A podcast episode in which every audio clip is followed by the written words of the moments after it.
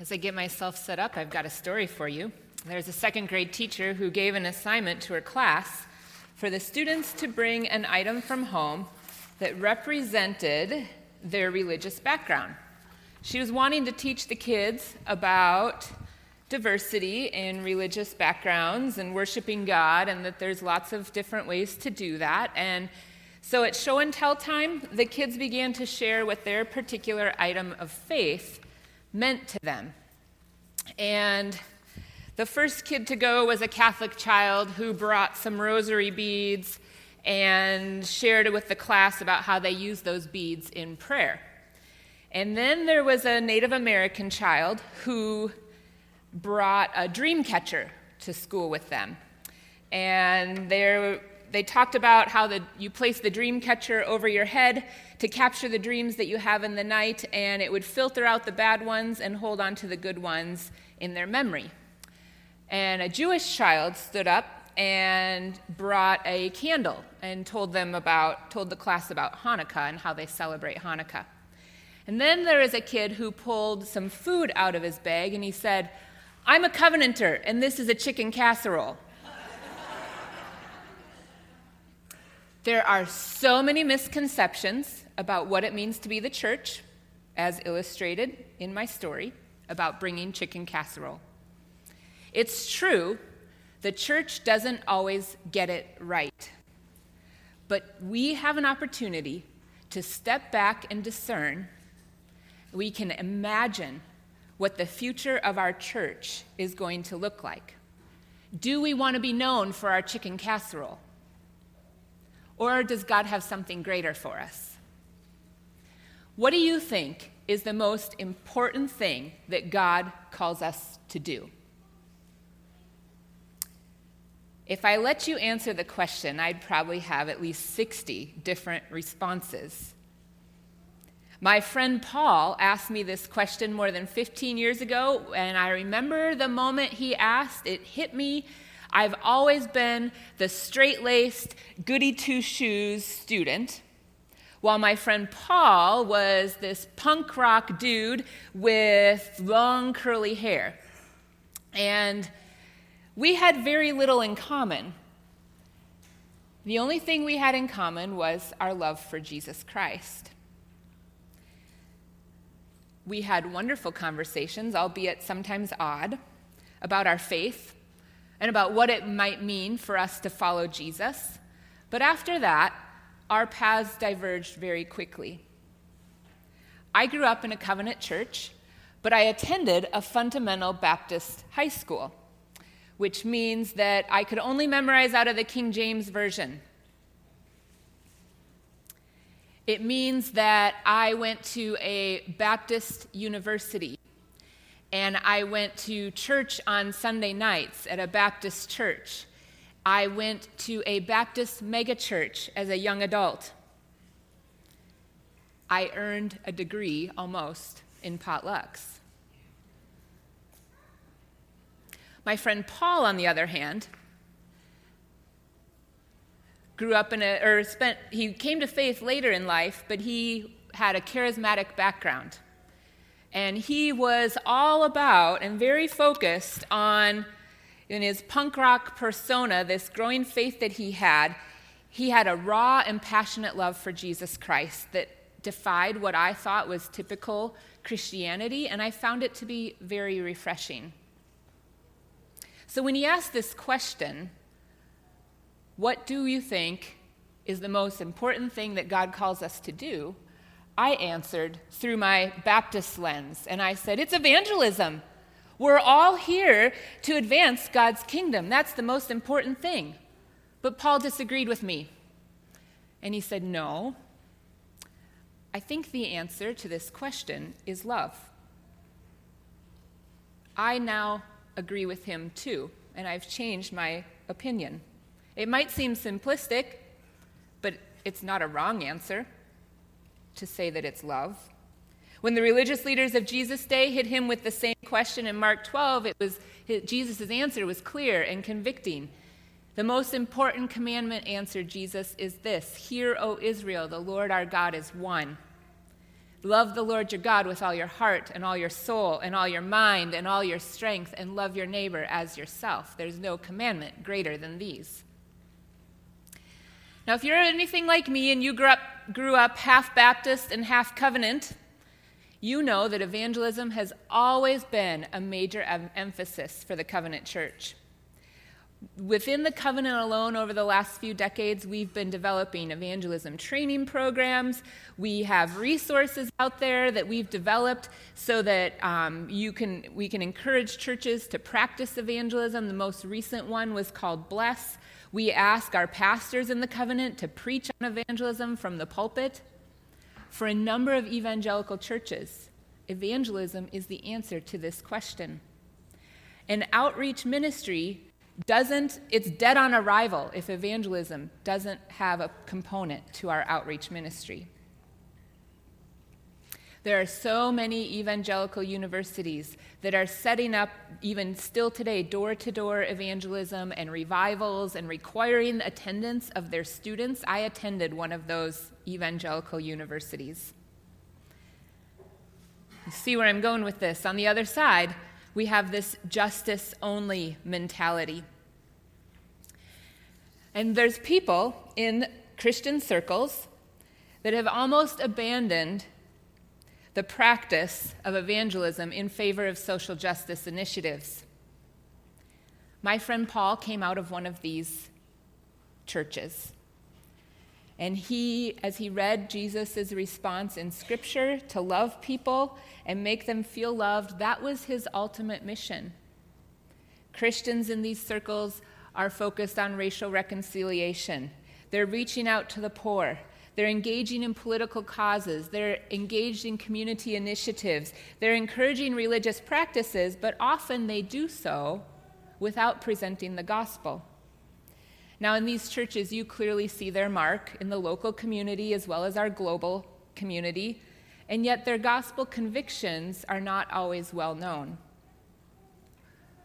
The term social gospel has often been criticized in evangelical churches. In many cases, we don't want to push our faith on people, but we do want to help meet their physical needs.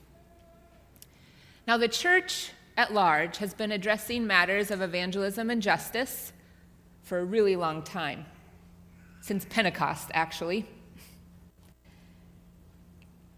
There are years and years where Christians have found themselves either in the evangelism camp or the justice camp.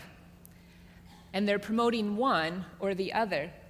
And as a result, we now have significant groups of believers who fearlessly spread the gospel without ever addressing physical needs.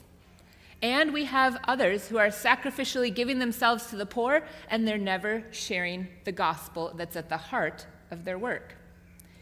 And you can't tell me that this debate is over because just last month, there was a prominent evangelical leader, John MacArthur, who filled up my news feed last month because he argued that social justice is a threat to the gospel. He had 700 evangelical leaders sign that statement. And there's at least 700 other evangelical leaders that disagree with him. So we're still in this battle between evangelism and justice. But rather than what John MacArthur says, what, I, what we really want to know today is what does Jesus say? With both evangelism and justice are important works. Neither is meant to be done in isolation from each other. And Jesus, we know, never shies away from intertwining evangelism and justice. He never shies away from preaching against sin and the depth of God's grace and our invitation to follow him. And Jesus never shies away from advocating for the widow or treating the poor with dignity or feeding the hungry. As Jesus addresses the physical and emotional symptoms of the society of his day, he continually speaks to their deeply rooted spiritual needs as well. When you read through the Gospels, it's clear that Jesus never falls into one of these two camps. His preaching and his outreach always go hand in hand. At the end of the day, it's difficult to relevantly share the gospel without addressing physical and social issues that impact people. But it's also a missed opportunity to demonstrate healing without pointing someone to the healer. Luke chapter 4, if you're using your Bibles. Jesus returns to his hometown of Nazareth after gaining some notoriety for his work in other parts of Israel. He appears to have been asked to be the guest preacher that day in the synagogue on the Sabbath. And then we don't have a lot of details about that worship service, but we, in Luke chapter 4, but we do know from early synagogue services, the format would have been fairly similar to what we use today. There would have been some singing, although no organ, no guitar. There would have been some singing. They would have certainly read the same words that we read from Mark 12 Hear, O Israel, the Lord our God, your God, the Lord is one. And then, like us, they have a series of readings, and the sermon is usually given on the final reading. So Jesus stands up to read, is what we're told in Scripture, and that he's handed the scroll from the prophet Isaiah. It is a really long book. So that means they probably came in three scrolls, in which case Jesus was handed the third one, and he unrolls this scroll right down towards the end where it says, The Spirit of the Lord is upon me, for he has anointed me to preach good news to the poor. He sent me to proclaim freedom for the prisoners, recovery of sight to the blind, to let the oppressed go free, and to proclaim the acceptable year of our Lord. And then he rolls up the scroll, he gives it back to the attendant, and we're told that Jesus sits down. This means he sat down to preach. In those days, the preacher sat down in the preacher chair when they preached. It was located front and center in the synagogue. And the eyes of everyone on the synagogue were fixed on him to hear his sermon on this passage. Today, says Jesus, this scripture has been fulfilled in your hearing. That's it. Sermon is over. Jesus returns to his pew, presumably now having broken the record for the shortest sermon ever preached in that synagogue, and everyone is somewhat shocked. I know short sermons are always a crowd pleaser. You're not in luck today. But there was something else something more than the compactness of this sermon that got the attention of the congregation in Nazareth on that Sabbath morning. This text that Jesus chose for his sermon was taken from Isaiah 61, what we've already read. It's part of a fuller passage of promises for a better day. The Babylonians had conquered the people of Israel. They are shattered people, and they have been dispossessed their, of their land. And the prophet Isaiah is proclaiming the dawning of a new age, an age of healing and peace. Where the oppressed are going to find freedom, where the poor are finally going to be able to get back on their feet. Now, there's a couple things worth noting about the way Jesus handled this reading. It was customary to choose between 3 and 23 verses in length when you're going to preach a sermon or read something. And what did Jesus read? Only the first two verses. He, Jesus didn't shorten the reading. Actually, he stopped in the middle of verse 2 of Isaiah 61 to proclaim the acceptable year of the Lord. If you're looking in your Bibles at Isaiah 61, verse 2, you will see that the verse goes on. Jesus cut it off, but the verse goes on to speak about judgment on the Gentiles. And Jesus leaves that out, and he concludes instead with the proclamation, the acceptable year of the Lord, almost certainly a reference to the Jubilee year of Leviticus chapter 25. So now I've talked, I'm jumping all over, I know. But to understand Jesus' sermon, we need to understand something about the first century people of Nazareth who heard what Jesus said. And those people knew their Bible stories by heart. So you have the passage in Luke 4, which Jesus is preaching on a passage in Isaiah 61, which in turn draws on imagery from Leviticus 25. And I don't expect that many of us would have guessed that had we not been told that those four, three passages are connected. But the first century people in Nazareth would have connected what Jesus said to Isaiah 61 and then connected it to Jubilee in Leviticus 25. The Jubilee year was a fundamental pro- fundamentally a process of land reform where the land goes back to its original owners. When Israel took over the land, they divided it out um, evenly amongst all the families. And you know what happens over, year, over the years? There are people who do really well with their land, And there are other people, either because of laziness or just bad luck, do poorly with their land. And the poor end up selling out their land to the rich. And sometimes they have to sell themselves into slavery to pay for their debts. But every 50 years, the Torah says all the debts are canceled, all the slaves are set free. Each person and each family is given back their original allotment of land, so the wealth is redistributed again equally, and the process starts itself over again for another 50 years. It would be hard to overstate how radical this sort of law would actually be. Every 50 years, all the people who have maxed out their credit cards, all the people who are slaving away to keep up with a mortgage that they never should have taken on, everyone's debt is instantaneously canceled.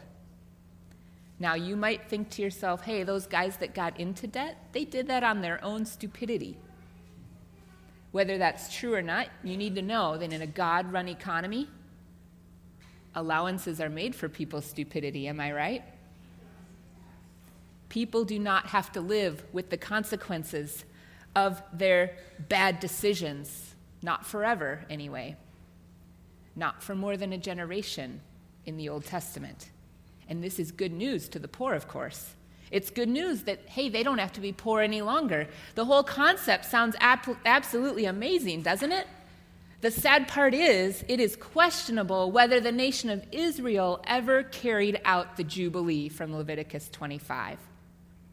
Think about that. From your own knowledge of Bible history, we know where Moses laid down the law of Jubilee, but we never read of any instance where it actually happened. This makes sense, of course, because those people who would have been responsible for seeing that the law was carried out are the ones who have the most to lose from this process. It's like this there's a man running late from, for a meeting, and he desperately looks for a parking space. And he prays, Oh Lord, if you can help me find a parking space, I promise I'll go back to church every week and I'll give up my whiskey. And as he says his prayer, the parking space miraculously appears in front of him, and he looks up to heaven and says, Oh, Lord, don't we even worry about it. I think I just found one. That's how the Israelites did it in Jeremiah 34. They almost had a jubilee. That's the closest they ever got. The people say, Lord, if you get rid of these Babylonians, we'll have a jubilee. We'll free all our slaves and we'll cancel all their debts. And just as the Babylonians are disappearing, they say, Oh, actually, Lord, don't, you don't have to worry about it. They've already gone away. So it appears to me in Scripture, in the Old Testament, the people of Israel never actually had a literal jubilee. But the hope, the hope that one day there'd be this great leveling out, the hope still remained. One day they hoped there'd be real equality. One day they hoped they'd be, people would be free from the consequences of their own historic mistakes. One day all the wealth would be shared equally. One day the prisoners would go free and debt would be canceled and the poor will get a fair shake. And one day we're all going to live in genuine peace with one another. And so Isaiah takes up this image of the Jubilee that he's speaking about with the work of the coming Messiah. And Isaiah starts to say, no, it's the Messiah that's going to bring this kind of justice real justice, real equality, real peace. The Messiah will bring the good news to the poor.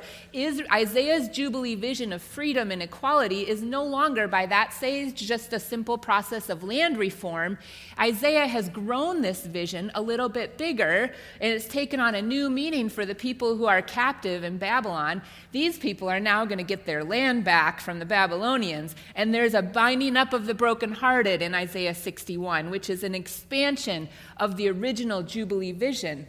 And even so, Isaiah's Jubilee still includes all the fundamental elements of Leviticus 25 the sharing, the equality, the justice, the peace. And then you have Jesus over in Luke 4 who picks up Isaiah's vision and this prophecy. He reads it out loud and says, the, proclaims the acceptable year of the Lord, sits down and says, Today, this scripture has been fulfilled in your hearing. So, was Jesus in Luke chapter 4 initiating the Mosaic land reform of, of Leviticus 25?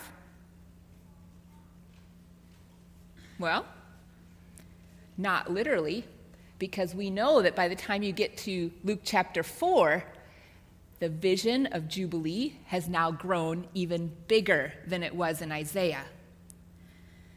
The vision has evolved into something bigger for Isaiah, and then with Jesus, the Jubilee vision grew again. If you read Jesus' proclamation, you'll see that Jesus' Jubilee includes a phrase that's not in Isaiah 61. Jesus added, recovery of sight for the blind.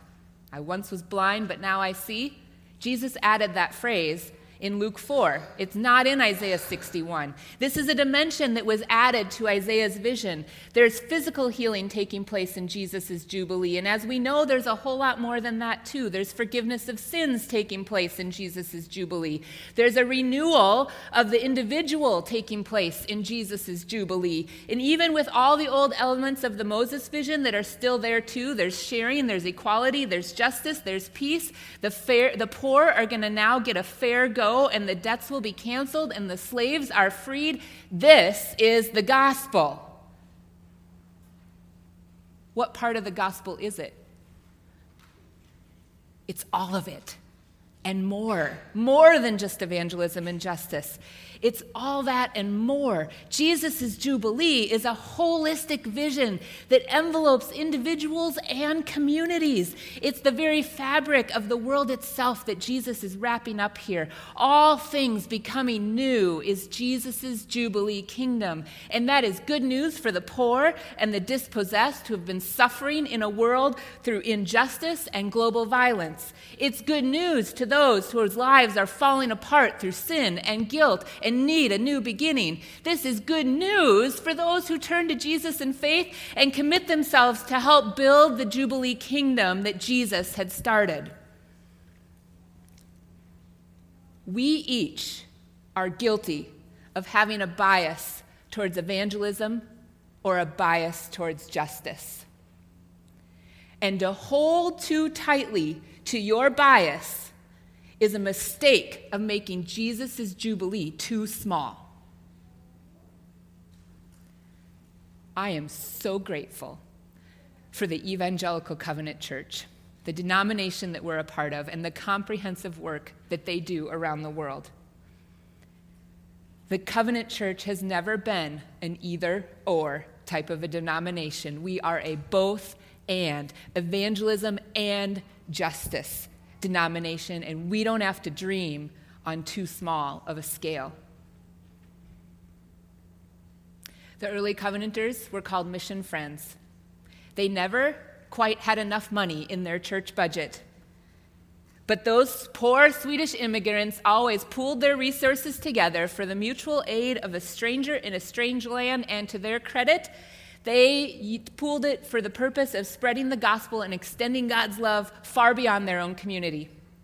And to this day, Covenanters across the world believe that we are called to the whole mission of the church. That means evangelism and Christian formation, as well as ministries of compassion and justice in the face of suffering and oppression. We believe that they can be done together. Individuals within a congregation believe this. Congregations with conferences and denominational help believe this through local, national, and um, worldwide ministries and commitments. We are committed to the whole mission of the church. You can attend another church somewhere here in Lincoln, and they will elevate evangelism and discipleship or you will attend a church that elevates justice ministries. And this one drops down. But here in the covenant, they are equal and they are both and and together. You can be awfully proud that we hold these two equally in tension. This is the kind of kingdom that God invites us to. This is the kind of church we want to be. A church that helps a person deal with their immediate needs and addresses spiritual sin. It's the gospel both shared and demonstrated. Now, I want you to picture one more thing. Imagine a really long table down the center aisle. I don't care if it's wood, plastic, but it goes far beyond the, do- the red doors. It just keeps going as far as you can see. It's long, it's simple. If you need to imagine this and you need to close your eyes, go for it, because I really want you to see this long table in the center of our, aisle. There's food on the table, and there's seats on either side of this table. And it's going to go as far as you can see. And some of the seats are filled, but some of the seats are empty. And there are people who are coming to this table, and there's people who are still standing around the table chatting with each other. Can you see it? Are you picturing it? The table represents the kingdom of God, which includes us, the church. The filled seats represent the people who have made decisions to join in God's kingdom and follow God through forgiveness of sins and the acceptance of forgiveness. The unfilled seats represent the people who have yet to do that.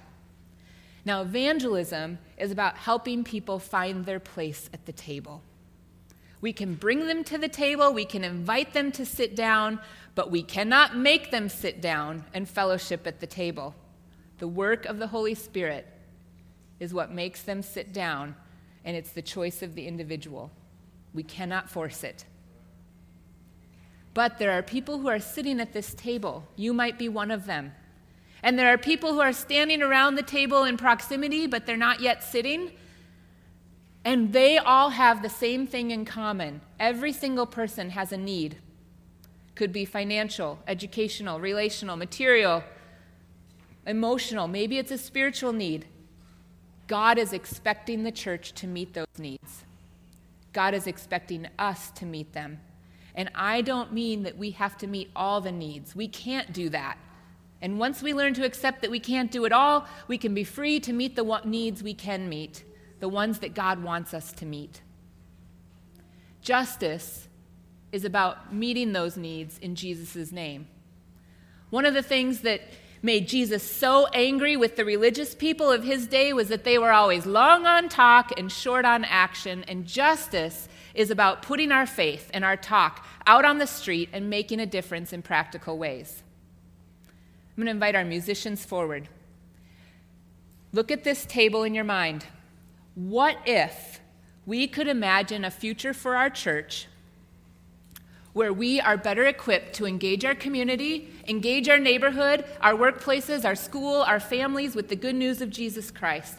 What if we stopped separating evangelism and justice and we brought them together at this long imaginary table?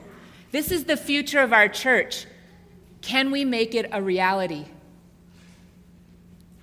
You are the light of the world. Let your words and your actions shine out for all to see, so that everyone will praise our Heavenly Father. Amen.